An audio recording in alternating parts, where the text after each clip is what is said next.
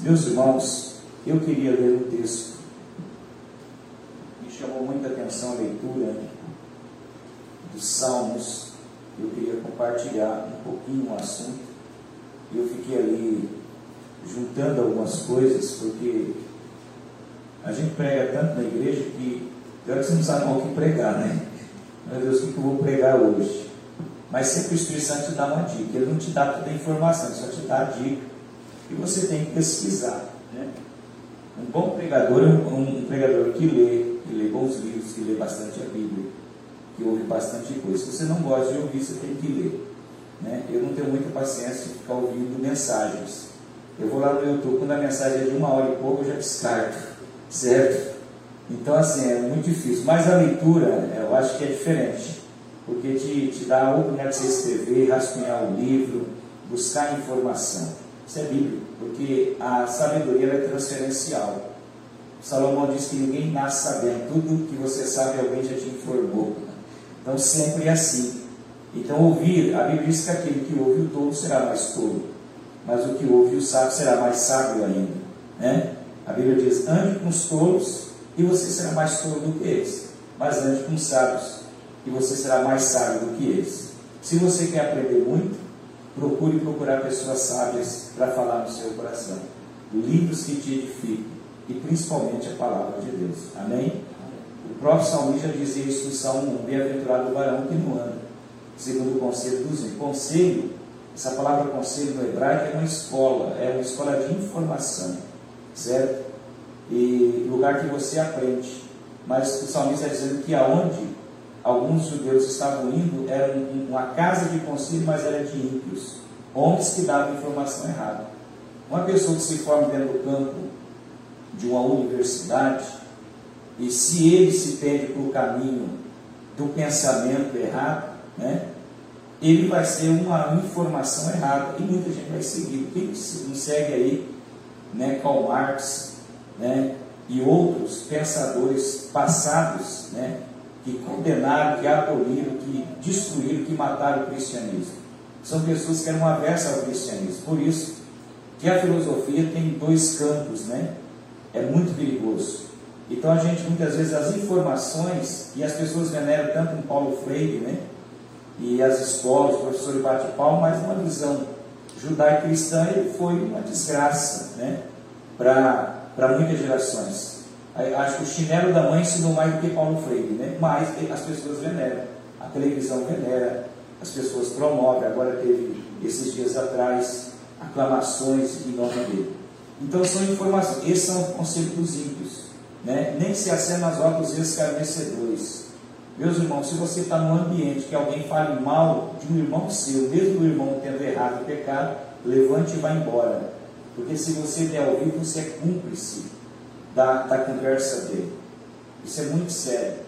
Também a pessoa vai falar, a pessoa pode até ter errado, mas não lhe dá o direito de você falar mal de uma pessoa que não estando presente. Isso é crime espiritual e Deus condena esse tipo de prática. Então, o salmista diz que não anda segundo conselhos e nem se assenta na roda dos esclarecedores e nem se detém no caminho dos pecadores. Tem muita gente que morre pelo caminho, irmãos, porque ele decidiu parar no lugar errado. E caminho de pecadores é um problema. Então pense sobre isso. Salomão diz que quem consegue um amigo na vida conseguiu um tesouro. Então você não tem que ter mais de 4, 5 amigos. Quando você tem 4, 5 amigos, a coisa está errada. Porque a Bíblia diz que um amigo só. Né? E ele diz: quem acha um amigo, né, achou um tesouro. Um amigo. Está falando de 10, de 15 ou de 20. Você pode ter colega, pessoas que você se relaciona, mas amizade, não. Jesus disse: Vocês serão meus amigos se vocês fizerem o que eu mando. Então, até para ser amigo de Jesus, tem que cumprir plenamente a palavra de Deus. Tem muita gente dizendo que é amigo de Jesus, mas nunca será amigo de Jesus. Nunca Jesus vai abrir ou vai dar um espaço para você fazer parte da amizade espiritual né, do reino.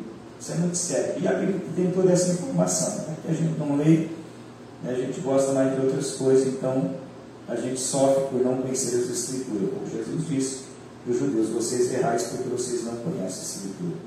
Israel nunca conheceu a Deus. Ele adorava a Deus, ele cultuava a Deus, mas conhecer não. Eles nunca conheceram.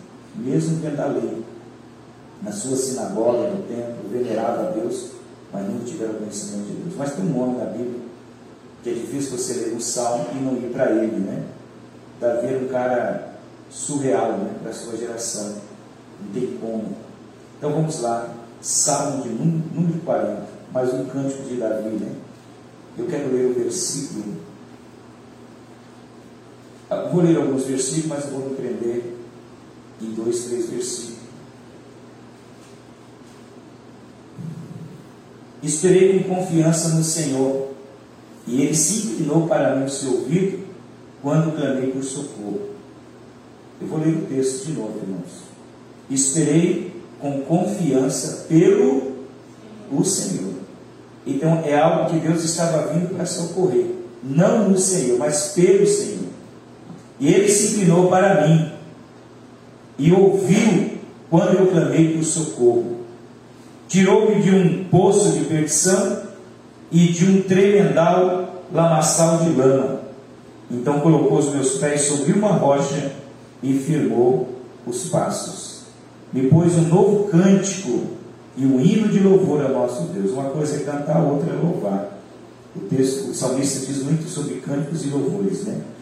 Um hino de louvor ao nosso Deus. Muito verão essas coisas, temerão e também confiarão no Senhor. Bem-aventurado o homem que põe no Senhor a sua confiança e não tende para os arrogantes e nem para os afeiçoados à mentira. São muitas, Senhor meu Deus, as maravilhas que tu tens operado, e também os teus desígnios para conosco. Isso aqui é importante, irmãos. Desígnios. Certo? Você não, foi o João falou, você não tem direito de decidir nada na sua vida. E se você decidir sem os desígnios de Deus, você vai perecer. E esse é o problema. A palavra desígnio fala de propósito. O que Deus estabeleceu para você não pode ser mudado. E quando nós decidimos mudar, Deus sai de cena e as pessoas se estribam, se destroem, morrem antes do tempo, se desvanecem no caminho. A palavra desígnio é, é o ponto ápice de a vida de um homem. Ninguém há que possa igualar contigo. Eu quisera anunciar a, e deles falar, mas são mais do que se pode contar. Sacrifício e oferta não quiseste. Abriste os meus ouvidos. Holocaustos e oferta pelo pecado também não requereis. Então disse eu: Eis que aqui estou. No teu livro está escrito ao meu respeito. Agrada-me, ó Deus, em fazer a tua vontade, ó mim, ó Deus. E dentro do meu coração está a tua lei proclamarei as boas novas de justiça na congregação e jamais fecharei os meus lábios, tu sabes, ó Senhor. Amém? Meus irmãos, só esses salmos aqui têm inúmeras verdades que podem nos edificar tremendamente viver uma vida direcionada por Deus. Muitas vezes nós tomamos decisões, nós agimos no pensamento de que nós somos capazes de decidir alguma coisa. Esse homem, falando de Davi, o homem que era apenas um pastorzinho de ovelha, e que entre os oito irmãos ele era instruído, se torna o maior e extraordinário rei de Israel. A importância que Davi nos dá e nos deixa em todo o livro de Salmos, na história de 1 Crônicas, né? na história de, de, de 1 e 2 Samuel, na história dos reis de Israel, ele é o homem e o exemplo a ser seguido nesse sentido de devoção, de entrega, de confiança, de fé, de tudo que você possa imaginar, de qualidades espirituais para o homem de sucesso está contido em Davi. Além de ser um homem espiritual acima da média para o seu tempo. O judeu, ele só cultuava três vezes a Deus, de manhã, tarde e noite, antes de cair o sol. Davi, ele passou a cultuar sete vezes a Deus. Ele disse, Senhor, sete vezes ao dia eu te louvo. Então Davi ultrapassa os limites e nos deixa exemplos extraordinários para as nossas vidas. Ok? O que Deus exige de nós, e no versículo 8 eu quero me prender a isso, é que o nosso coração ele precisa desenvolver uma obediência continuada. Nós temos dificuldade com isso. O livro, principalmente o versículo, que ele diz a respeito, está escrito em mim, no teu livro, é de Jesus. Salmista profetiza Cristo aqui nos dá o exemplo de obediência continuada, de obediência diária, de obediência do dia a dia, de servir a Deus de não mudar o nosso coração, nossa forma de pensar, nossa mente, certo? E tudo está voltado para Ele. Tudo aquilo, certo? Que Deus deseja, Ele vai colocar no nosso coração. Qualquer coisa que estiver fora de Deus, perece. Qualquer coisa, qualquer coisa, irmãos, que estiver fora de Deus, perece. E esse é o problema das pessoas. Para mim ser incluído em Deus, eu preciso da Sua palavra, eu preciso da fé, eu preciso do Espírito Santo. O Espírito Santo veio exatamente para dar vida à palavra em nós. Os judeus tinham a palavra, mas não tinha vida em si. A lei não mudou Israel. A lei criou um ambiente cultural para Israel. Então Israel não mudava. Por isso era um povo de dura serviço, de duros corações. Sempre estava desviando-se de Deus. Mas quando Cristo veio e nos deu a sua palavra, Ele também nos deu o seu Espírito Santo, que nos dá vida nessa palavra. E a gente vai entender isso em João 12, que é o texto que eu vou ministrar para os irmãos. Veja bem que o seu coração precisa estar aberto para cumprir a vontade de Deus. A lei de Deus, a palavra de Deus, precisa estar dentro do seu coração. E esse é um problema muito sério. E nós temos aquele problema do semeador à beira do caminho, as quatro sementes. Né? Tem muito crente que ele é a semente à beira do caminho. Mais preocupado do que a pregação, do que a administração da palavra, em relação a nós, é o diabo. Porque a Bíblia diz que Satanás veio e arrancou a palavra, a semente que caiu à beira do caminho. As aves do céu que Jesus cita são demônios. Veja bem, você acha que o diabo não está ouvindo a nossa pregação? Você acha que Satanás não está atento quando você sai do culto e como você vai colocar isso em prática? Você acha mesmo que o diabo não sabe? Ele consegue ler o seu pensamento, a sua mente? Ele não pode entrar no seu espírito, mas na alma ele pode. Por isso tem pessoas endemoniadas aqui que manifestam, manifestam crises. Por quê? Porque Satanás tem acesso à alma do homem, não o espírito do homem. Mas veja bem que o salmista diz que o segredo está aqui. Para mim cumprir a vontade de Deus, eu preciso que a palavra esteja plenamente em meu coração. Ela precisa chegar até o coração. E ele diz muito claro isso, porque tudo que está fora de Deus perece. Por quê? Porque Deus é eterno e a sua palavra é eterna.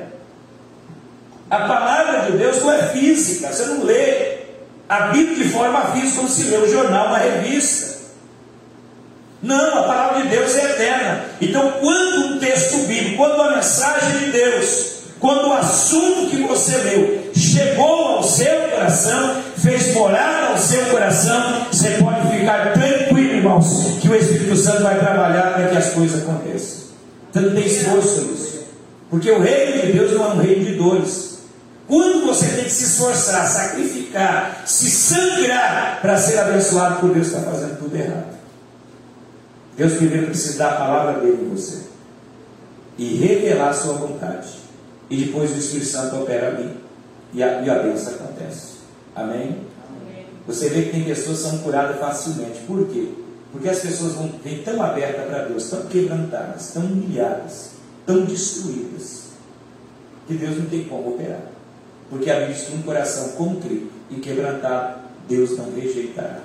Só que tem gente que chega em Deus achando que ele tem direito de alguma coisa. E de fato não tem direito de nada. Amém? Não tem direito de nada. Deus primeiro precisa nos dar a sua palavra. Por isso que a palavra não pode ficar aqui, tem que ficar aqui. Sabe que tem pessoas saem de um culto como hoje, vai passar a semana e está nos mesmos problemas repetitivos, as mesmas crises, as mesmas dores, os mesmos problemas. É porque a palavra nunca alcançou o seu coração. E aí é um problema muito sério. Porque quando o seu coração é de Deus, você lê e Deus já implanta a palavra dele em você. A segunda semente cai aonde? Em solo rochoso, em, em chão seco. E a palavra produziu? Não, irmãos. Porque não tinha. A semente não teve acesso no coração, porque o coração estava fechado. Então a palavra nem nasce. A terceira semente cai, no meio dos espinhos. Mas a semente cresce. Mas a Bíblia diz que três coisas na terceira semente ocorrem que mata a semente que foi germinada. Já percebe que tem gente que começa bem no Evangelho? Primeira vez, segunda vez, três meses, seis meses, um ano, depois a pessoa começa a luxar no Evangelho. Daqui um dia já está no mundo, já está curtindo a vida, volta à velha vida. E talvez pior, porque a Bíblia diz que mais sete demônios o acompanham. E ele se dizia por quê? Porque foi semente à beira do caminho. A palavra teve acesso rápido, germinou mais os espinhos, que representam o quê?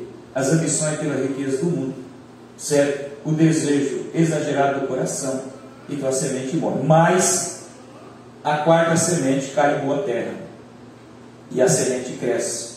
E na boa terra não tem problema de espinho, não tem problema de sequidão, não tem problema de nada, porque a boa terra é o coração que está preparado para receber de Deus o que Deus tem que dar para ele. E nessa boa terra a produção é mínima, é 30%. Eu já falei sobre isso aqui. Na boa terra, o cristão, o mínimo que ele produz, cristão boa terra, o mínimo que ele produz é 30. Em qualquer área da sua vida. Ministerialmente, certo? Ministerialmente, espiritualmente. E, e muitas vezes a gente não rompe. Por quê, irmãos? Porque nós não alcançamos o nível ainda dos 30. Ok? E tem gente que já está no nível do médio, porque a Bíblia diz que ela começa a produzir 60. Ela superou, ela duplicou a sua capacidade, essa, essa boa terra. Mas tem gente que está no nível extraordinário, que a Bíblia diz que ele chegou a 100%. 100% é a medida do extraordinário de Deus. Amém? Deus fala muito do 100 na Bíblia. 100 por 1, 100%. O 100%, irmãos, é uma medida única que Deus dá para aquelas pessoas que querem viver a grandeza do reino. Eu não cheguei ainda ao 100, talvez estou saindo dos 30. Mas tem gente que já superou, já está nos 60. Mas você não pode ser menos de 30. Esse é o problema. Que quando você é menos de 30, Deus vai começar a rever a sua vida. E aí nós temos um problema da, da produtividade. Porque o reino de Deus é um reino de produtividade. Jesus disse que aquele que não produz é para fazer o que, irmãos? Arrancar. Você vai querer ter um funcionário que não produz? Se você mandar um funcionário, vai dar certo. Certo? Então veja bem, Deus trabalha com produtividade. Jesus disse: todo ramo que está em mim, enxertado e não produz, ele é cortado e lançado fora. Para quê? Para que seja enxertado um novo ramo. E esse ramo venha produzir.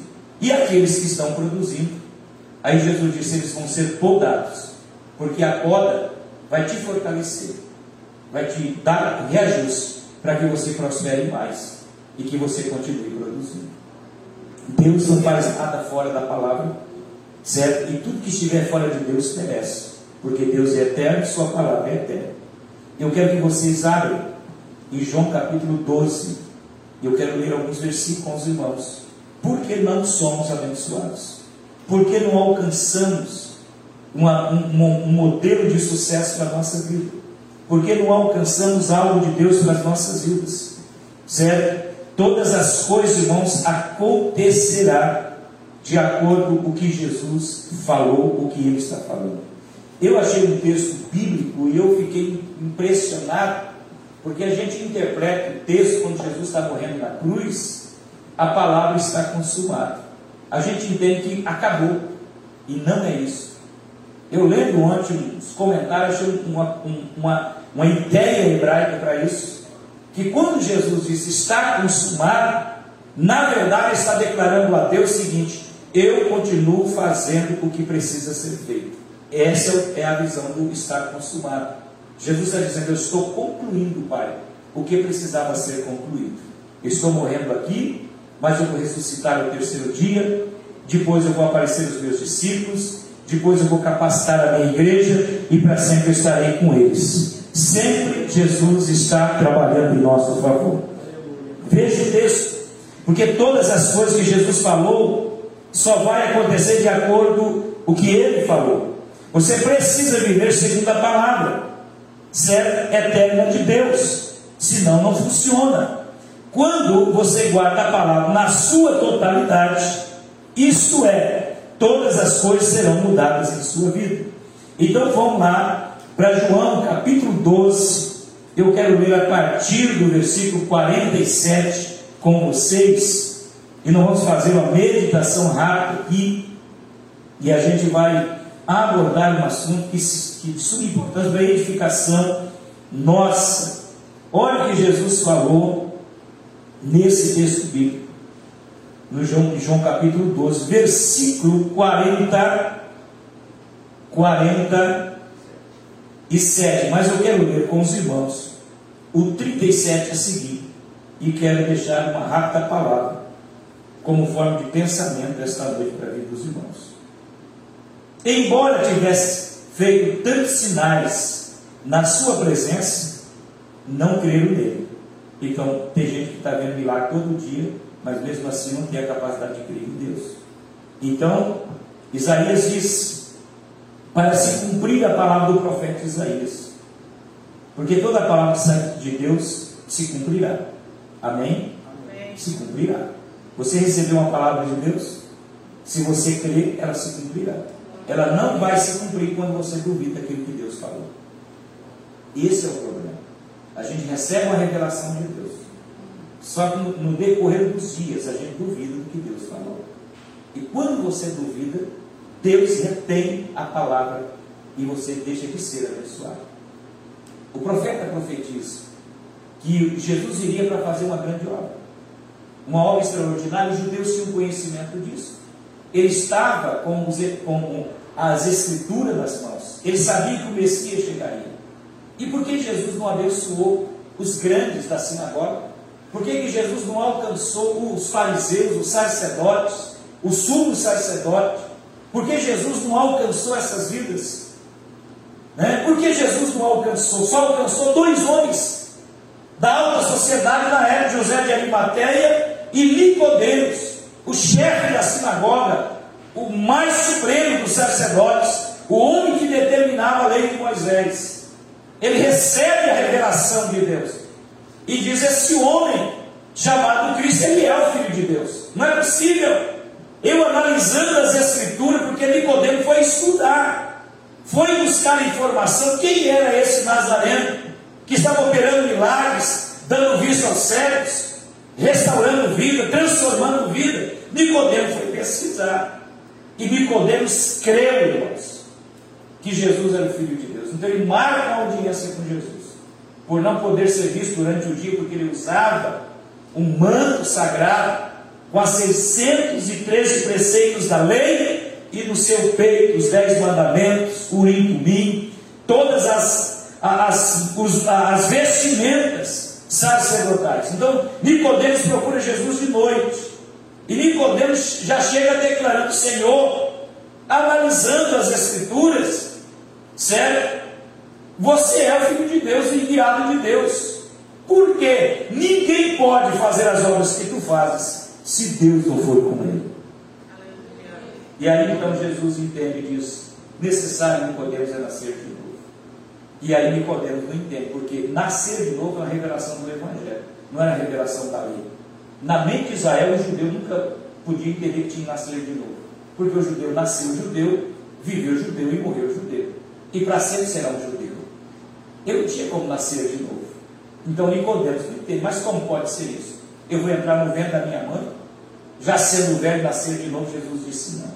Aquele que não nascer da água e do Espírito não pode ver o reino de Deus. Nicodemos se converte.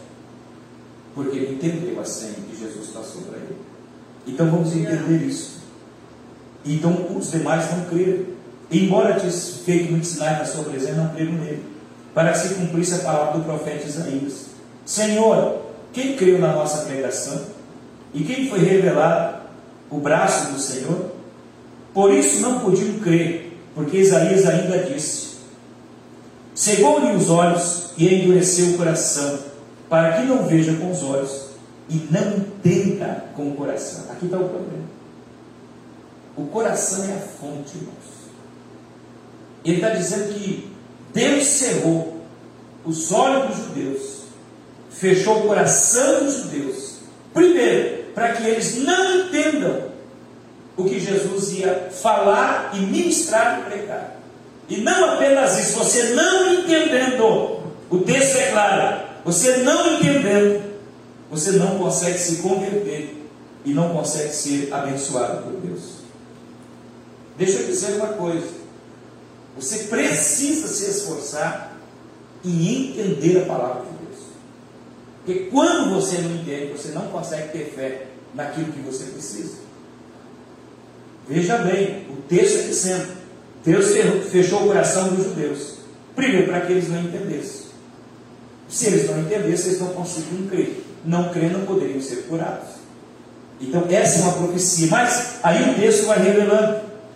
Isso diz ainda o profeta, porque viu a glória dele e falou seu respeito. Contudo, muito dentro das próprias autoridades creram nele por mais por causa dos fariseus, não confessavam para não ser expulsos da sinagoga, porque amaram mais a glória dos homens do que a glória de Deus. Então Jesus lhe falou dizendo: Quem crê em mim,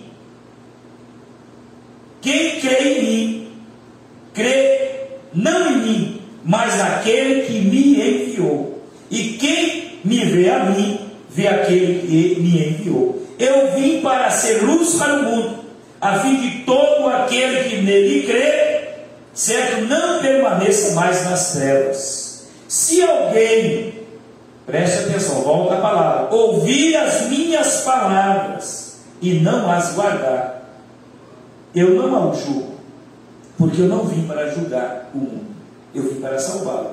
Esse era o princípio da salvação. Quem me rejeita, não rejeita as minhas palavras. Tem que no julgue a própria palavra que eu tenho proferido ou profetizado. Essa o julgará no último dia. Por isso, eu não tenho falado por mim mesmo, mas o Pai que me enviou, esse me tem prescrito ao dizer e o que anunciar. Eu sei que o seu mandamento é a vida eterna. As coisas que eu vos falo, como o Pai me tem dito, assim eu falo. Amém? João está dizendo que as, o próprio Jesus vai dizer depois: as palavras que eu vos tenho dito são espírito e vida. Meus irmãos, o princípio da, do sucesso espiritual, do progresso em todas as nossas áreas, primeiro, receber a palavra e entendê-la. Segundo, crer com o coração. Eu vou falar de algumas pessoas, infelizmente, que têm dificuldade de ser abençoado por Deus e de ser alcançado por Deus, porque eles não conseguem desenvolver uma fé suficiente em Deus para ser abençoados. O primeiro grupo das pessoas que têm dificuldade de ser alcançado por Deus são os incrédulos. Toda incredulidade é um espírito maligno. Quando nós duvidamos do que Deus disse, nós duvidamos do poder de Deus, do que o céu disse. Quando Jesus diz na verdade, na verdade eu vos digo, essa palavra está dizendo: o céu concorda e a terra concorda. A terra concorda e o céu concorda. Tudo que Deus vai fazer em você, o céu já decidiu por você. O problema é que a gente pensa com a mente humana, com a mente terrena. Quantas coisas o céu já pensou sobre você para amanhã? Quantas coisas o céu já decidiu por você amanhã? Tem um conselho celestial pensando ao teu respeito. O próprio Jesus diz: A respeito de mim foi escrito todas as coisas. Eu estou aqui, Senhor, para cumprir a tua vontade. A vontade de Deus não é presente, irmãos. A vontade de Deus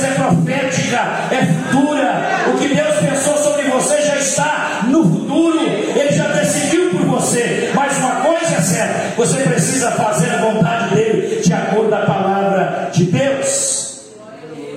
Então o incrédulo vai tudo contra Deus, falou.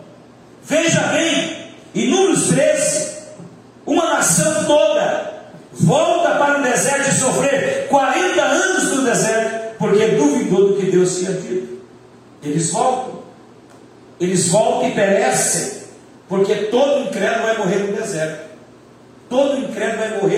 Nada na vida dele aconteceu. Percebe que tem gente que nasceu no Evangelho, viveu no Evangelho, você conheceu ele há 40 anos atrás, é a mesma vida, a mesma forma, a mesma maneira, e vai morrer da mesma forma. E com a, a condição de ir para o inferno, porque a diz que todo incrédulo vai para o inferno. E a incredulidade não está no mundo, no mundo está a rebeldia. A incredulidade está na igreja. E esse é o perigo. Que você está fazendo tudo certinho como manda o figurino, e mais com um coração duvidoso e incrédulo. Seu destino é o inferno mesmo sendo crente. Porque Paulo, é, João diz que todo incrédulo a sua parte será lançada no lago de fogo, que é a segunda morte.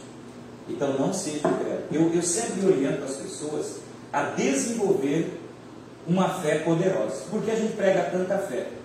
Porque pós-fé vem a salvação. Não tem como você ser salvo sem fé. Esse é o problema. Por isso que a Bíblia diz que a nossa salvação é por meio das obras. Porque tem gente no mundo, irmãos, que dá 10 a 0 em crente na igreja. Em honestidade, em caráter, em postura, e tudo mas é incrédulo. Então não consegue alcançar a salvação. Ele faz, se for analisar pelas obras, ele vai para o céu primeiro, porque muitos crentes, muitos pastores, muitos líderes, muito todo mundo. Mas infelizmente, o propósito de Deus é o seguinte: você precisa receber a fé para ser salvo. Porque a fé vem pelo ouvir e ouvir a palavra de Deus. Então você é um privilegiado que está aqui, privilegiado dos, dos homens mais perfeitos da sociedade, que recebem honra mérito recebe tipo de cidadão campo-grandense, você não recebeu nada disso, mas você está aqui, Deus te deu a pregação, Deus te deu a revelação da palavra, gerou em você a fé, você está alcançando a salvação, pelo amor de Deus, não seja incrédulo, pratique a palavra, viva a palavra, creia na palavra, vai se responsabilizar sempre quando você crê de acordo com o que Ele disse. Jesus disse que Deus cegou os olhos dos judeus, fechou os corações para que eles não alcançassem a salvação. Amém? Você não pode ser incrédulo. Nós temos exemplo na Bíblia de um homem chamado Abraão, é, Romanos capítulo 4. A Bíblia diz que Abraão creu contra esperança,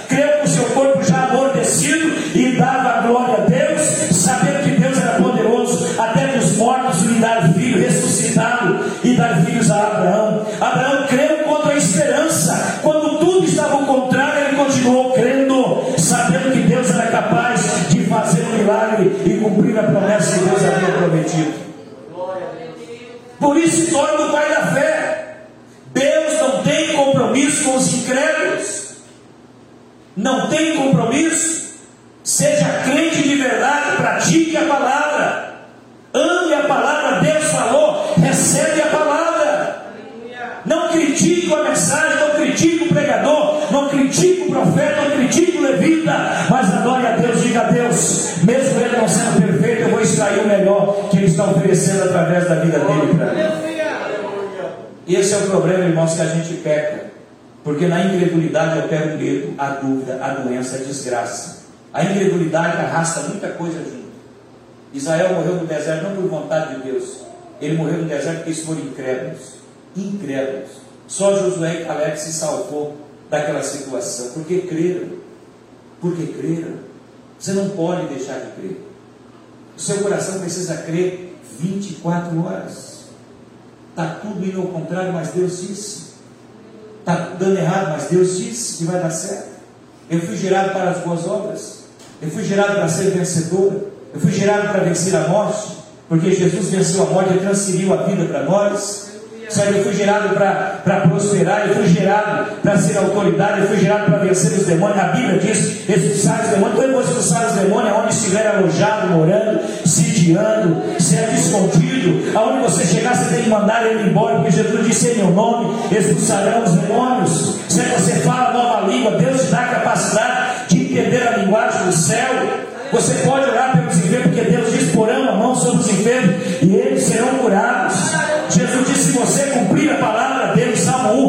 Salmo 1, você será bem sucedido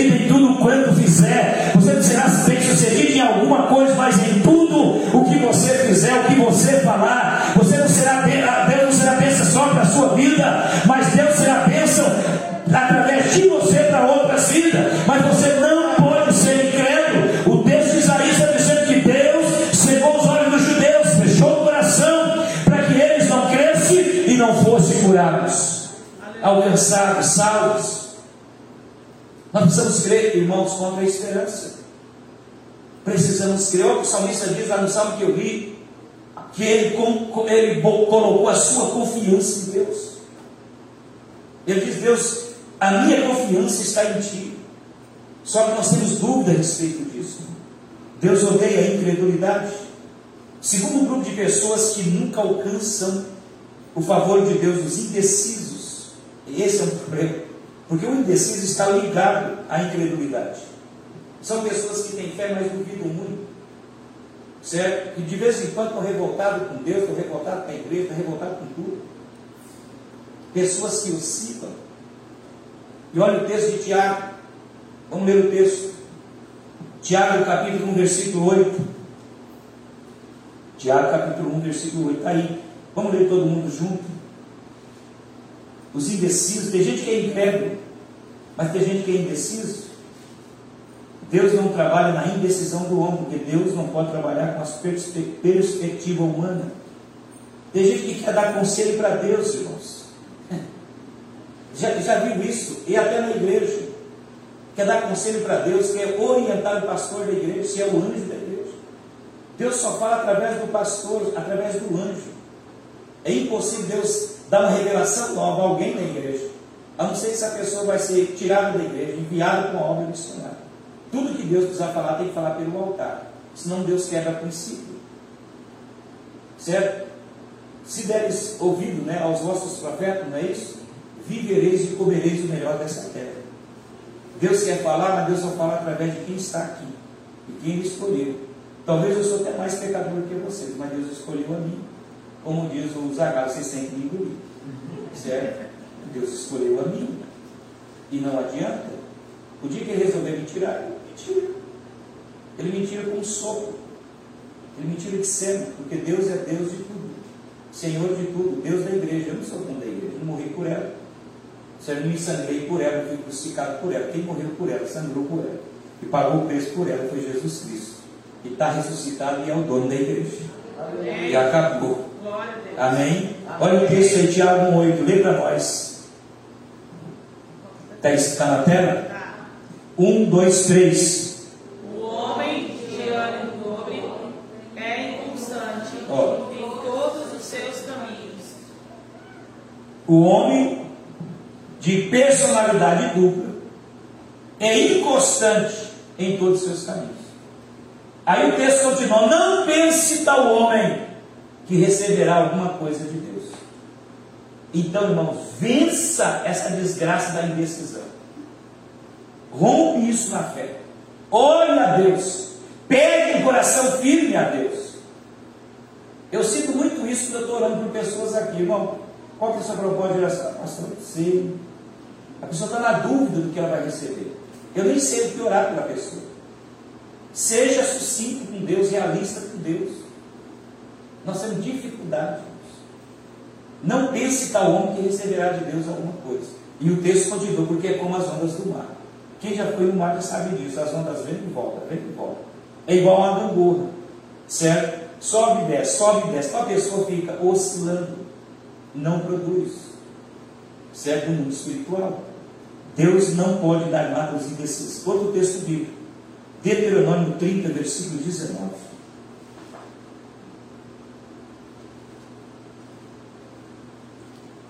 O céu e a terra tomo por hoje por testemunha contra ti. É a pior coisa Deus colocar céu e terra para ser nosso testemunho. Porque contra o céu gente não pode violar. Porque ele sabe de tudo, o céu sabe de tudo. E a terra é o tribunal de Deus para julgar as nossas causas. E Deus disse: Hoje eu proponho, né, eu coloco diante de vocês, como testemunho os céus e a terra. E também estou propondo a vocês a vida e a morte a bênção e a maldição. Crente não pode ser amaldiçoado? Pode, está o texto aí. Escolhe, pois, a vida, para que vivas, tu e a tua descendência. Amando ao Senhor teu Deus, dando ouvido à sua voz, primeiro amando, dando ouvido e apegando-te a Ele. Agarra nele, irmão, pois disso depende a tua vida, a tua longevidade, para que habites na terra que o Senhor, sob juramento, prometeu dar aos teus pais, Abraão, Isaque e Jacó. E só esse texto é o suficiente para pararmos aqui. Olha o que o texto está dizendo. Deus disse: Eu não tenho por que jurar. Eu não posso chamar Moisés de ser testemunha. Eu não posso chamar ninguém que eu vou colocar no céu para ser testemunha. Chamou os anjos para ser testemunha do que ele estava fazendo.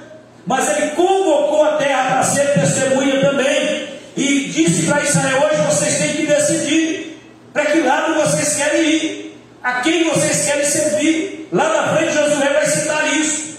Né? E o pior é que Deus colocou a arca da aliança no monte da maldição e não no monte da bênção.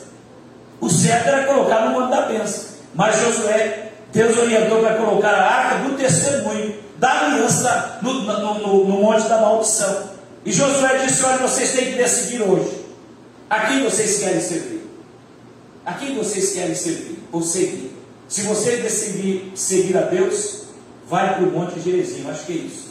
Se vocês decidirem não seguir a Deus, vai para o Monte Ebal. Porque hoje vocês têm que decidir. Imagine, irmãos, como isso é complicado. Mas o Espírito Santo nos ajuda quando nós estamos abertos para Ele. Quando a palavra já chegou em nós. Porque a palavra gerando vida em nós. Quanto mais você recebe a palavra, mais vida você vai tendo, mais revelação você vai tendo. Por quê? Porque quando Deus quer dar algo novo para você, Ele revela a palavra em você. Deus não pode fazer nada além do que Ele já fez, se Ele não te dá uma nova revelação. Por isso é necessário nós termos a palavra constante em nós. Então o Espírito Santo vem e gera isso em nós, e é pela palavra que nós somos edificados. Paulo elogia uma igreja no Novo Testamento dizendo: Estou muito feliz com vocês, por causa da vossa santíssima fé, porque vocês têm crescido, certo? têm se fortalecido, não são mais meninos, têm se tornado adultos, têm crescido pela palavra que vocês têm recebido, vocês são testemunho das outras igrejas. Eram cristãos fortes, cristãos robustos, certo? Que estava dando exemplo de como viver a palavra. Existe uma passagem bíblica, a igreja de Bereia, e vocês vão ver muito isso, a igreja batista bereana, a igreja bereana, por quê? Porque esse grupo de irmãos, eles eram tão amantes da palavra, do, das escrituras, que quando Paulo estava pregando, os apóstolos pregando, certo? Eles conferiam juntamente com a Bíblia se aquilo que eles estavam falando estava de acordo com o que Deus tinha falado. É um exemplo a ser seguido. Então Deus disse: vocês têm que decidir. Vocês não podem ficar na dúvida. Vida ou maldição. Vida, vida ou morte, bênção ou maldição. Certo? Então vocês têm que fazer uma coisa: ame ao Senhor teu Deus. Dá ouvido à sua voz. E se apegue a Ele. E aí a gente vai se fortalecendo em Deus. Amém, irmãos? Amém. Amém. Amém. Deus ele tem tudo para você. Preste atenção, Deus tem tudo para você. O que você precisa, Deus tem. Se é físico, Deus tem. Se é dinheiro, Deus tem. Se é espiritual, Deus tem. Se é filhos, Deus tem. Porque ele disse para Jeremias: antes que se você fosse concebido ainda, não, era nem um embrião, eu já te conhecia, Jeremias. Deus tem filhos para você. Se é casamento, Deus tem. Se é, se é salvação, Deus tem. Porque a Bíblia diz que o plano de Deus é salvar todo homem. Então a salvação é um projeto do céu. Então, aonde eu estou errando, pastor? Eu estou errando porque eu não estou em Deus, eu não estou na palavra, eu não estou no Espírito. E esses problemas vão se acumulando em mim. Mas Deus disse hoje: abre o seu coração, dá ouvido à minha voz, se apegue a mim, se apegue à minha palavra. Eu vou abençoar vocês. Não sejam indecisos, não sejam duvidosos. A dúvida é uma desgraça, irmãos, na vida de qualquer pessoa, em qualquer área da nossa vida, mas principalmente no ambiente da fé. Imagine se eu for orar por todos os doentes que vêm aqui, ou para serem libertos, eu orar na dúvida, Deus nunca vai curar ninguém. Eu expulsar o demônio, orar na dúvida, será que ele vai sair? Será que ele não vai sair? Né? Vou ligar lá para o céu primeiro, pedir né, para o Espírito Santo revelar se ele vai sair ou não. Não, irmãos. É a fé em autoridade. E o milagre vai acontecer. A terceiro grupo de pessoas são as pessoas que não estão no foco, são sem foco. Josué capítulo 1, versículos 7 e 8. E depois eu li esse texto de novo agora à tarde, tinha lido ontem, eu li de novo. Daí eu fui entender que Deus mandou Josué meditar na Bíblia, ler a Bíblia 24 horas. Depois caiu a ficha. Sabe o que Deus está querendo dizer para Josué? Eu vou te cansar do que você precisa fazer. Porque o que Deus ia fazer, Deus ia fazer, mas Deus queria obediência. Certo? Obediência, obediência, obediência, obediência. Foco de Josué, foco de Josué. Josué, puxa, eu tenho que ler a Bíblia de novo. Passava alguns, não tem que ler a palavra de Deus de novo. E aí na madrugada ele tinha que ler a Bíblia de novo. Isso é além do foco. Deus queria que Josué tivesse foco, mas o foco não poderia ser nas guerras, foco não poderia ser em Jericó, não ser em Ai, não ser com os povos vizinhos, com os amorreus, com os outros, com as outras, o foco que Deus queria de Josué qual era, irmãos? Vai para a minha palavra, José. Você tem que ler, você tem que aplicar, você tem que ler para todo Israel. Olha o texto aí, além do foco. Deus muitas vezes quer nos focar em alguma coisa. Josué capítulo 1, versículo 7 e 8. Josué capítulo 1, versículo 7 e 8. Deus disse: Você não pode tirar os seus olhos disso daqui. E faça isso daqui. Eu vejo isso em Cristo, né? que Jesus é o maior exemplo de liderança, ele veio para cumprir um papel, cumpriu, executou na sua perfeição e voltou para o céu e não fez mais nada, deixou para os apóstolos fazerem. Olha o que o texto está dizendo para Josué: tão somente ser forte, muito corajoso, para teres o cuidado de fazer segundo toda a lei que meu servo Moisés te ordenou. Quem ordenou, irmãos? Moisés. Moisés tinha foco, muito foco, 40 anos no deserto focado em Deus, sempre em Deus, mente em Deus, vida em Deus. Deserto não era problema para Moisés. O problema de Moisés era o povo. O povo tentou desviar Moisés. No final, Moisés perde o foco porque feriu a rocha por causa do povo. Mas Moisés ordenou a Josué, porque Deus fala com Moisés antes, dizendo: Moisés, você vai morrer. Vai chegar o dia e fala assim: Eu acho que Moisés foi revelado no dia da sua despedida. Então Deus disse para Moisés: escolhe Josué, o teu servo, e vai diante de todo Israel e já consagra ele, já apresenta ele ainda em vida, porque ele será o teu sucessor. E a Bíblia diz que Deus apresenta, que Moisés apresenta Josué, e apresenta diante de todo Israel e unge Josué. E o Espírito do Senhor se apoderou de Josué. E aí Moisés gastou dias para orientar Josué em todas as coisas. Ele explicou para Josué, por 40 anos, Josué, como eu consegui conduzir esse povo no deserto. Então Josué recebeu a informação. Só que Josué não sabia que Deus sabia.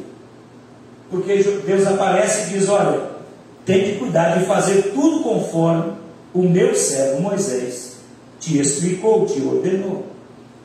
Dela não te, dela não te desvie, não tire a sua atenção, Josué, olhando para os lados. Não olhe para os lados, nem para a direita e nem para a esquerda. Em outras palavras, Josué, o seu foco é aqui. Você vai ter problema no sul, vai ter problema no norte. Você vai ter inimigo aqui, inimigo aqui. Mas uma coisa, você não pode olhar para os seus inimigos. Você tem que olhar naquilo que Moisés te ordenou. Meus irmãos, a Bíblia é uma fonte de informação. Você não precisa ler nenhum livro para você prosperar financeiramente. Pegar coach de mentalidade financeira, você não precisa disso. O que você precisa? Entender a palavra de Deus. Você quer ser rico? Leia Salomão. Leia os livros, as histórias de Salomão, como ele aplicou e como ele ficou rico. Começando pelos dízimos. Começando pelos dízimos. Ninguém deu maior oferta na Bíblia do que Salomão. Na primeira oferta que ele deu, ele deu mil bois. Enquanto a pessoa dava um boi, Certo, Salomão foi lá em Gibeon, porque era lá que ele se cultuava a Deus aí. Ele ficou olhando todo mundo dando cabritinho, dando bezerrinho, os pombinhos. Salomão disse: Isso daqui não é para mim, vou mudar essa história. Sabe o que Salomão fez? Foi lá e pegou mil bois.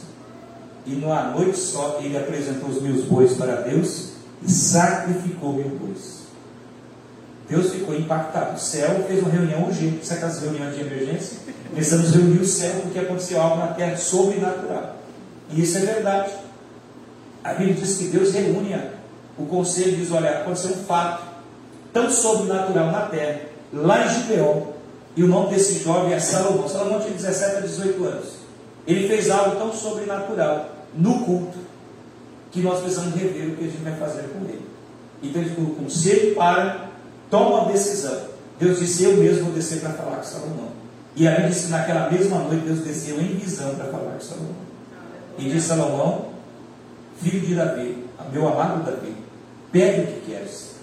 Meus irmãos, você tem noção de Deus chegar em você de sonho e falar assim: Maria, Joana, pede o que queres que eu vou te dar. E Deus ainda dá três condições gloriosas para Salomão: sabedoria, riqueza e honra. O que você pedir, Salomão, eu vou te dar. Salomão diz, mas por que, Senhor? Não, só pede, depois eu explico o porquê. Porque o, ar de Salomão, o fogo de Salomão, tocou os céus. Então Salomão pensou, vou me dar sabedoria, para que eu possa entrar e sair no meio desse povo. Como Davi governou, que eu possa governar também. E Deus falou, tudo bem, chegou no céu e liberou a sabedoria para descer. Por quê? Porque a sabedoria pertence a Deus. Foi ela que foi, estava com Deus na hora que Deus foi formar todas as coisas. Está lá no livro de Provérbios. E esse texto que a gente lê rápido, né? Assembleiano, os pentecostais, eu amo os que de madrugada me buscam, me acharão. Não é assim que a gente lê? E a gente que acha que é Deus está dizendo, que Jesus é que está dizendo. Não. Quem está declarando ali é a sabedoria. É a sabedoria que está dizendo. Eu amo os que me amam. Quem ama a sabedoria prosperará. Eu amo os que me amam. E os que de madrugada, bem cedo, emergente, urgente me buscam, me encontrarão. Aleluia. Quando Deus foi para criar todas as coisas, Ele usou a sabedoria que estava do seu lado. O texto é claro em Provérbios. Diz que quando Ele estava formando todas as coisas, Ele estava do seu lado. Uau! A sabedoria estava do lado de Deus dos sete Espíritos de Deus, de Isaías 9 e de lá no, no Antigo Testamento. Dos sete Espíritos de Deus, dois são principais e estão do lado de Deus: o do conhecimento e da sabedoria. Quem tem esses dois dons na vida, meus irmãos, acabou. Você não tem nada que você não supere, que você não avance, que você não seja extraordinário. Tratando da vida espiritual. E você vai para o extraordinário. Veja bem, então, além do foco, Deus disse para Josué: conforme ele te ordenou, não desvie nem para a direita nem para a esquerda. Por quê? Para que sejas bem sucedido aonde quer que andares. Então Josué, acho que Josué andava lendo o livro de Moisés, a caderneta de Moisés. Se Josué está ficando louco, não, eu estou lendo porque Moisés, Deus disse que eu tenho que seguir o que Moisés ordenou, a lei do foco. E aí o versículo 8 encerra dizendo: Não cesses de falar desse livro da lei. Não cesse de falar, irmãos. Culto tem que ter palavra. Culto que tem mais cântico do que palavra, mais show do que palavra, é um centro de entretenimento espiritual, mas não igreja. Vocês me perguntam se é isso. Aleluia. Certo? Não igreja. A prioridade do culto é a palavra. Porque Deus, Deus ele é venerado no louvor. Ele se apega pelo louvor, mas ele fala pela palavra. Se a gente só cantar aqui, embora Deus não falou. Esse é o problema. Então a palavra é o que está te trazendo informação. Então quanto mais você recebe a palavra, mais Deus vai te edificando nele, crescendo com ele. Amém? Crescendo com ele. Então veja bem, ele diz o seguinte para Josué: Não cesse, Josué, de falar do livro desta lei. Não cesse. Declare para Israel. Leia para Israel repita para Israel. Certo? Ah, mas já, já ouviram dez vezes, mais uma vez, mais vinte vezes, mais trinta vezes, mais um milhão de vezes. Eles precisam ouvir. A mente deles tem que abrir o coração, tem que funcionar. Por quê? Porque eu não posso fazer nada se não for pela palavra. Então, meu irmão, ame a palavra, viva a palavra. A palavra é tudo para você, para a sua edificação. E ele diz o seguinte: medita nela de dia e de noite, para que tenhas o cuidado de fazer segundo a tudo que nele está escrito. Não é algumas coisas, é tudo que está escrito lá. Sabe por quê? Então, fará prosperar o teu caminho e você será bem sucedido. Leia do foco. Deixa eu te perguntar quantas vezes você tem lido a Bíblia. Quantas vezes você lê a Bíblia e coloca algumas coisas que você lê em prática?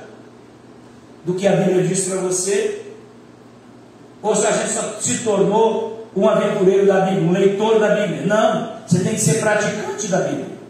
Que a palavra de Deus diz. O que, que você ouviu no culto, que Deus falou com você, o que Deus falou através de uma vida de uma pessoa, através da vida de uma criança, o que foi ministrado para a sua vida, está colocando em prática, está praticando, está colocando isso, fazendo funcionar. Se você estiver fazendo essas coisas, Deus se encarrega de abençoar a sua vida. O problema é que a gente o tempo todo está ouvindo.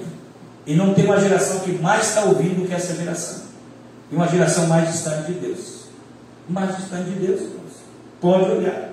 É uma geração que não tem um vínculo de maturidade cristã. E esse é um grande problema. Então Deus quer que você tenha foco. Olha o texto de Paulo que ele diz: prossiga, esquecendo das coisas que para trás e prosseguindo as que estão diante de.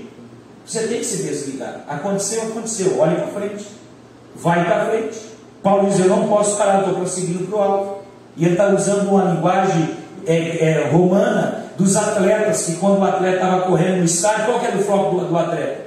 Chegar no final, correr o tempo todo até chegar ao seu alvo. Paulo está dizendo que alvo é dentro do campo né, da, da, do, do atletismo grego na época. Ele está dizendo, eu esqueço das coisas que para trás e prossigo para o alvo, para o prêmio da soberana vocação, o qual Deus me propôs.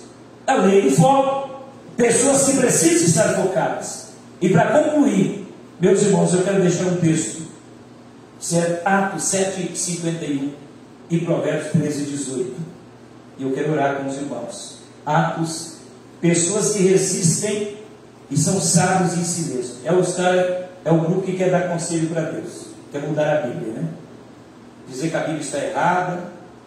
Já ouviram isso? Não, mas a Bíblia. Deus falou demais nesse texto. Deus está tá falando demais. Não, a Bíblia nunca muda. Estão mudando a Bíblia.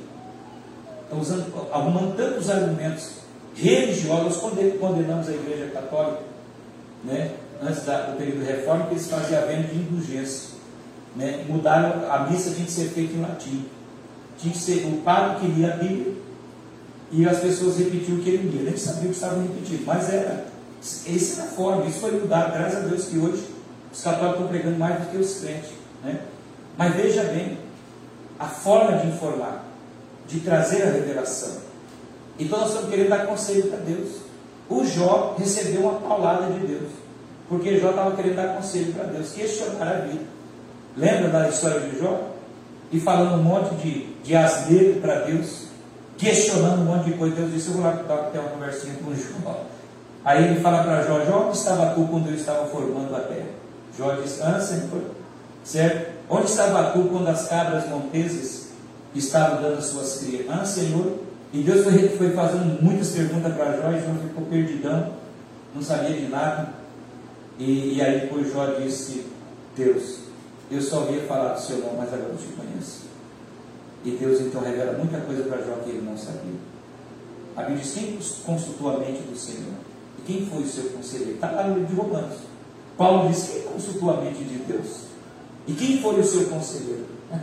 Pessoas que querem ser sábios si próprios, ter a sua própria ideia, a sua forma lógica e espiritual para resolver a coisa. E esse é um problema do espiritualismo na igreja de gente muito crente que está acima de Deus. Esse é assim do diabo. Né? Porque o diabo queria estar acima de Deus, achava que ele, ele era superior ao Criador, sendo ele Criador. Né? E está escrito isso. De vez em quando, irmão, nós encontramos esses tipos de pessoas pelo caminho. Que eles querem ser mais crente do que Deus, mais crente do que Jesus, mais pastor do que Jesus. Não, mais apóstolo do que os apóstolos, sim. Foram os únicos. Só que aí nós temos esses problemas aqui. Atos 7, 21. O que está escrito aí? 1, 2, 3. 51. 1, 2, 3. Homens duros de entendimento, incircuncisos de coração e de ouvidos, ó sempre resistir ao Espírito Santo. Homens, né? Ou, desculpe, terminou? Não. Da mesma forma como agiram vossos pais, assim vós fazeis também. Deixa eu dizer uma coisa. Se o filho vê um pai reclamando dentro de casa, né? ele vai fazer exatamente o que o pai faz. Deus está dizendo aqui no texto. Assim como foram vossos pais, assim são os vossos filhos. Porque eles viram vocês serem incircuncisos de coração. Né? Duros de coração, duros de mente, incircuncisos de coração. Desobedientes. Vocês é a geração que vocês poderiam ter pregado outra coisa para eles. E esse é o problema, irmãos. Qual é o nível de testemunho que você está dando como mãe e como pai? Se você tem uma fé equilibrada, testemunho forte, seus filhos estão vendo isso. Se um pastor aqui, um pastor indeciso, que não prega fé, não prega a palavra, eu estou gerando exatamente filhos iguais. Amém? Vocês estão recebendo o que eu tenho para te dar, através do que Deus me deu. Então, se Deus levantar pastores amanhã, líderes amanhã, jovens amanhã, eles estão dosados pela mesma linguagem, pela mesma força, pela mesma palavra. Deus está dizendo que Israel se tornaram rebeldes em si mesmos, resistentes, sábios em si mesmos, querendo conselhar a Deus. Então eles começaram a fazer o que? Rejeitar o que Deus tinha. Deus falava, não, não quero ouvir. Já viu isso, aqueles crentes revoltados, tá? Você vai dar um conselho, não, não, precisa falar, não, não quero nem saber. Deus já falou um monte de vezes, usou tanto profeta, nada aconteceu. São gente que agora estão incircuncisos de coração, homens de dura serviço. Que a palavra obtuso, que está no livro de Salmo, obtuso, foi você ler lá, certo? Busca a palavra obtuso, são pessoas obtusas, resistentes. Aí começa, irmãos, a se, se tornar uma pessoa fria espiritual. Se começa a se tornar uma pessoa crítica de plantão. Porque a pessoa que está agora fechado para Deus, automaticamente a sua boca será uma lâmina afiada para cortar, para ferir, para maldizer a obra que Deus está fazendo. E esse é um perigo. Então Israel se tornou um povo amargo, um povo ferido, resistente. Foi eles que planejaram as mentiras para matar Jesus eles não mataram Jesus porque Jesus não era judeu, porque Jesus não foi contra o sistema político, não. Eles mataram Jesus porque Jesus estava fazendo a obra perfeita de Deus, e isso lhe feriram. Curaram um homem no sábado, para eles era afronta. Libertar uma mulher da sinagoga no dia de sábado era uma afronta. Multiplicar pães era uma maldição contra Deus. São pessoas que se tornaram pródigos dentro do reino. Nós temos muitos filhos pródigos dentro da casa que se perderam. A história do, do irmão mais velho do filho pródigo. Quando o filho volta, ele fica indignado. Porque o pai devolveu tudo de volta. E ele fica, irmãos, ele arrumou uma confusão do tamanho, nem foi a festa do irmão. Porque o texto é claro, que o pai faz a festa e ele fica lá de longe, com um bico de, de tucano, dizendo o que está acontecendo lá. Aí você tem o fofoqueiro de plantão, que gosta de filetar, né? Foi lá e falou assim, você não sabe que está sabendo? Você não está sabendo? Estava louco para falar, só faltava um cara perguntar, na verdade, né?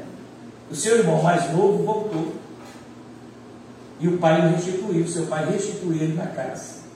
Deu o anel, anel de novo no dedo que era o selo familiar, deu novas vestimentas e ainda colocou sandália nos pés, porque só podia andar, usar de sandália, ter sandália nos pés, que era filho legítimo da casa, que era honrado pela casa. Os servos andavam descalços, certo? E aí o filho mais velho ficou indignado, falou, não, não pode, não pode estar acontecendo isso. Já viu o crente que fica, não ia falar palavrão aqui quase, né? Que fica furioso certo? Que fica furioso quando o outro irmão está sendo abençoado. Essa revelação tem que ser para mim. Essa bênção tem que ser para mim. Esse milagre tem que ser para mim, não, irmão. A bênção era dele. E isso é um problema sério. E ele fica furioso. Mas meu pai não me deu nem um cabrito magro. Ele falou: não, vou tirar satisfação do meu pai. Manda chamar o pai. E o pai lá vai com o coração todo bondoso, achando que o filho ia vir para a festa também, para o bailão de, de retorno. Né? E aí ele disse: O que o senhor está fazendo?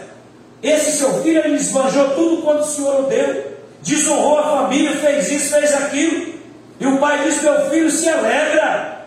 Esse seu irmão estava morto e reviveu, estava perdido e foi achado.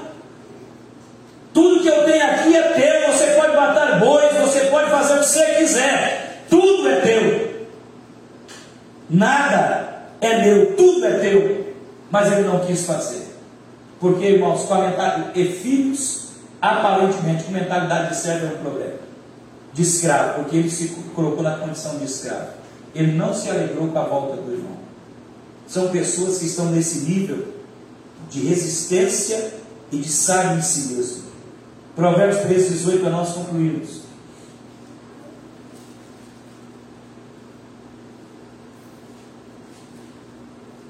Que está escrito em Provérbios 13, 18? Hã? Um, dois, três.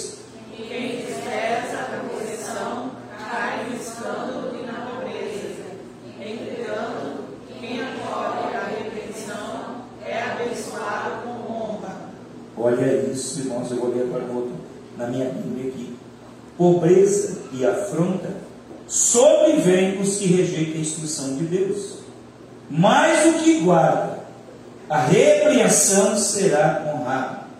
E o desejo que se cumpre vai agradar a sua alma. Amém? Amém. Preste atenção que a pobreza e a desonra sobrevém os que não dão crédito à palavra, à instrução de Deus. Mas quando você dá crédito à instrução da palavra e a pratica, Deus tem um compromisso de te enriquecer e de te honrar. Esse é o princípio divino para a sua vida. Então não seja resistente. Não bloqueie-se para Deus. Tem muita gente resistindo a Deus. Meus irmãos, estar no culto tem que ser uma alegria. Estar no culto é um prazer, é uma êxtase. Porque o que Deus fez hoje, Ele nunca mais vai fazer é passado para Deus. Daqui um segundo já é passado para Deus. Está nessa casa ou está em qualquer outro lugar. Davi sabia disso. Porque ele teve que se afastar do templo por um período. E ele estava desesperado de Senhor, como óleo na fumaça, se eu me sinto. Eu estou isolado, estou distanciado. Porque o homem velho, quando ele se enrugava, ele precisava ir para o defumador e ficar longo tempo lá, até que o corpo fosse restaurado e ele voltasse a ser útil. Davi dizendo: Eu sou inútil, eu me sinto emprestado, me sinto inútil, porque eu não posso estar na sua casa. Por isso ele diz: Alegrei quando me disseram: Vamos à casa do Senhor. E ele chega a dizer: Mais vale um dia na tua casa, na tua presença, do que mil dias lá fora, Senhor. O meu prazer é estar aqui. Em nome de Jesus, irmãos, tenha prazer de estar aqui. Tenha prazer quando você for orar, vai com o coração aberto. For ler a Bíblia, desligue o celular. A não ser que vá usar o celular para estudo, para pesquisa com nossos irmãos Google né, da vida. Mas se você puder, ame aquele momento, porque você está amando a Deus. E se você ler a palavra de Deus, obrigado por esse texto, Senhor. Eu já cheguei aqui, eu queria morder a Bíblia por uma revelação que Deus deu. Isso é maravilhoso. Jeremias comeu a, Bíblia. Ele disse: Senhor, eu comi a tua palavra. Ele comeu mesmo o bolo. De tanta sede de Deus que ele tinha. Ele diz no início era doce como mel, mas depois se tornou fel, porque a palavra fez efeito. Ame a Deus. Deus precisa encontrar amor no seu coração. Não revolta, não questionamento não seja resistente, não seja incrédulo, não seja indeciso, seja focado, porque Deus tem bênção para a sua vida. Jesus disse: A palavra que eu vos digo é espírito e vida. Deus está liberando a palavra para nós hoje. Ame a Bíblia, ame a Bíblia, ame a palavra. Se você tem dificuldade de ler a Bíblia, porque você tem que levantar cedo e ir para a empresa fazer alguma coisa, meu Deus, põe a, a Bíblia no, sistema, acho que é e-book, né? Faz lá, é, lê o texto, pega o nosso irmão Cid Moreira, porque aquela voz lá faz até você dormir quando você está ouvindo, né? É verdade, mas tem outros que já estão fazendo essa Bíblia nessa forma. Põe lá o seu fone de ouvido e diga a Deus: fale comigo, eu preciso ouvir a tua voz. Meus irmãos, se todo dia você fizer isso, todo dia Deus vai falar com você, todo dia Deus vai dar uma revelação para você. Diga a Deus: fale comigo, ame a palavra, viva a palavra. Eu tenho dificuldade de ouvir, mas eu tenho dificuldade, eu gosto de pegar na Bíblia, de tocar nela. Mas se você tem facilidade para outras coisas, faça com amor, se dedique. Antes de ouvir o louvor, ouve a palavra. Antes de ouvir o louvor, ouve a palavra. Diga, Deus, fale comigo. Eu quero ouvir a tua voz, eu quero receber uma revelação do céu para a minha vida. Se você fazer de segunda a segunda, de segunda a segunda, irmãos, Deus vai ter uma revelação, Deus vai ter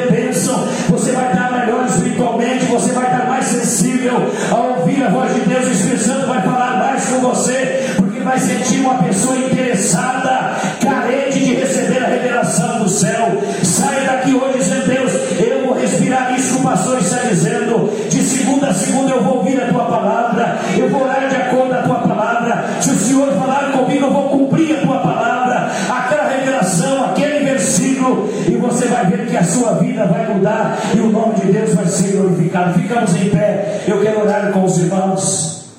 Glória a Deus. Fica aqui próximo a Gabi. Depois do horário aqui, eu vou passar para a Gabi. Glória a Deus. Levante as suas mãos. Glória a Deus. Glória a Deus. Quem recebeu a palavra, irmãos? Quem recebeu a palavra? Deus. Deus é bom e bom em todo o tempo. Deus é bom, Deus é bom. Deus quer nos abençoar. A gente que é rebelde, a gente que muitas vezes é resistente. Quantas coisas Deus falou com vocês e falou há 10 anos, falou há 5 anos. Deus não pode mentir. Ele continua sendo o mesmo Deus. Você teve um sonho profético, Deus falou contigo um sonho. Viva esse sonho, Deus falou contigo. Deus te revelou alguma coisa na palavra, Deus usou um profeta, usou alguém para falar no seu coração. Receba de Deus, diga a Deus, eu estou aqui. Eu estou, eu estou coberto, irmãos, e focado nas muitas promessas que Deus me fez para ser o pregador, para ministrar, para ir para as nações. Nada será surpresa na minha vida quando isso acontecer. Sabe por quê? Porque Deus já falou, então o que Deus falou não é surpresa. Deus disse que vai te abençoar, Deus disse que te gerou para as boas obras, Deus disse que Ele vai te prosperar. Aleluia, a bênção de Deus é multiplicadora. Ore a Deus nesta noite. Aleluia, louve a Deus, exalte a Deus e alegre o seu coração, porque Deus vai fazer grandes obras, o nome de Deus será glorificado. Então, meus irmãos, pratique a palavra, viva a palavra, ame a palavra, diga Espírito Santo, gere em mim o teu querer, eu estou aqui para obedecer o que o Senhor quer da minha vida. Aleluia. Vamos louvar, cantar algo novo aí, dá para cantar? Glória a Deus, glória a Deus. Meus irmãos, ontem eu matei a saudade. Ontem eu fui numa breia e tive que pregar comigo meu. Gente, que coisa gostosa. Sabe aquele culto todo louco, né? Não é para um, para outro. O irmão que ia cantar e pregar chegou atrasado, mas ele cantou, glória a Deus. A irmã já tinha dado uma parte do hino e foi uma bênção. Aquelas irmãs do, do copo, do fogo, né? Veio cantar e a glória de Deus desceu. Foi muito bom. Aleluia. E não será diferente essa noite aqui para nossas vidas. Abre a sua alma para Deus agora. Amém? Abre a sua alma. Aleluia. Eu sinto a presença de Deus aqui.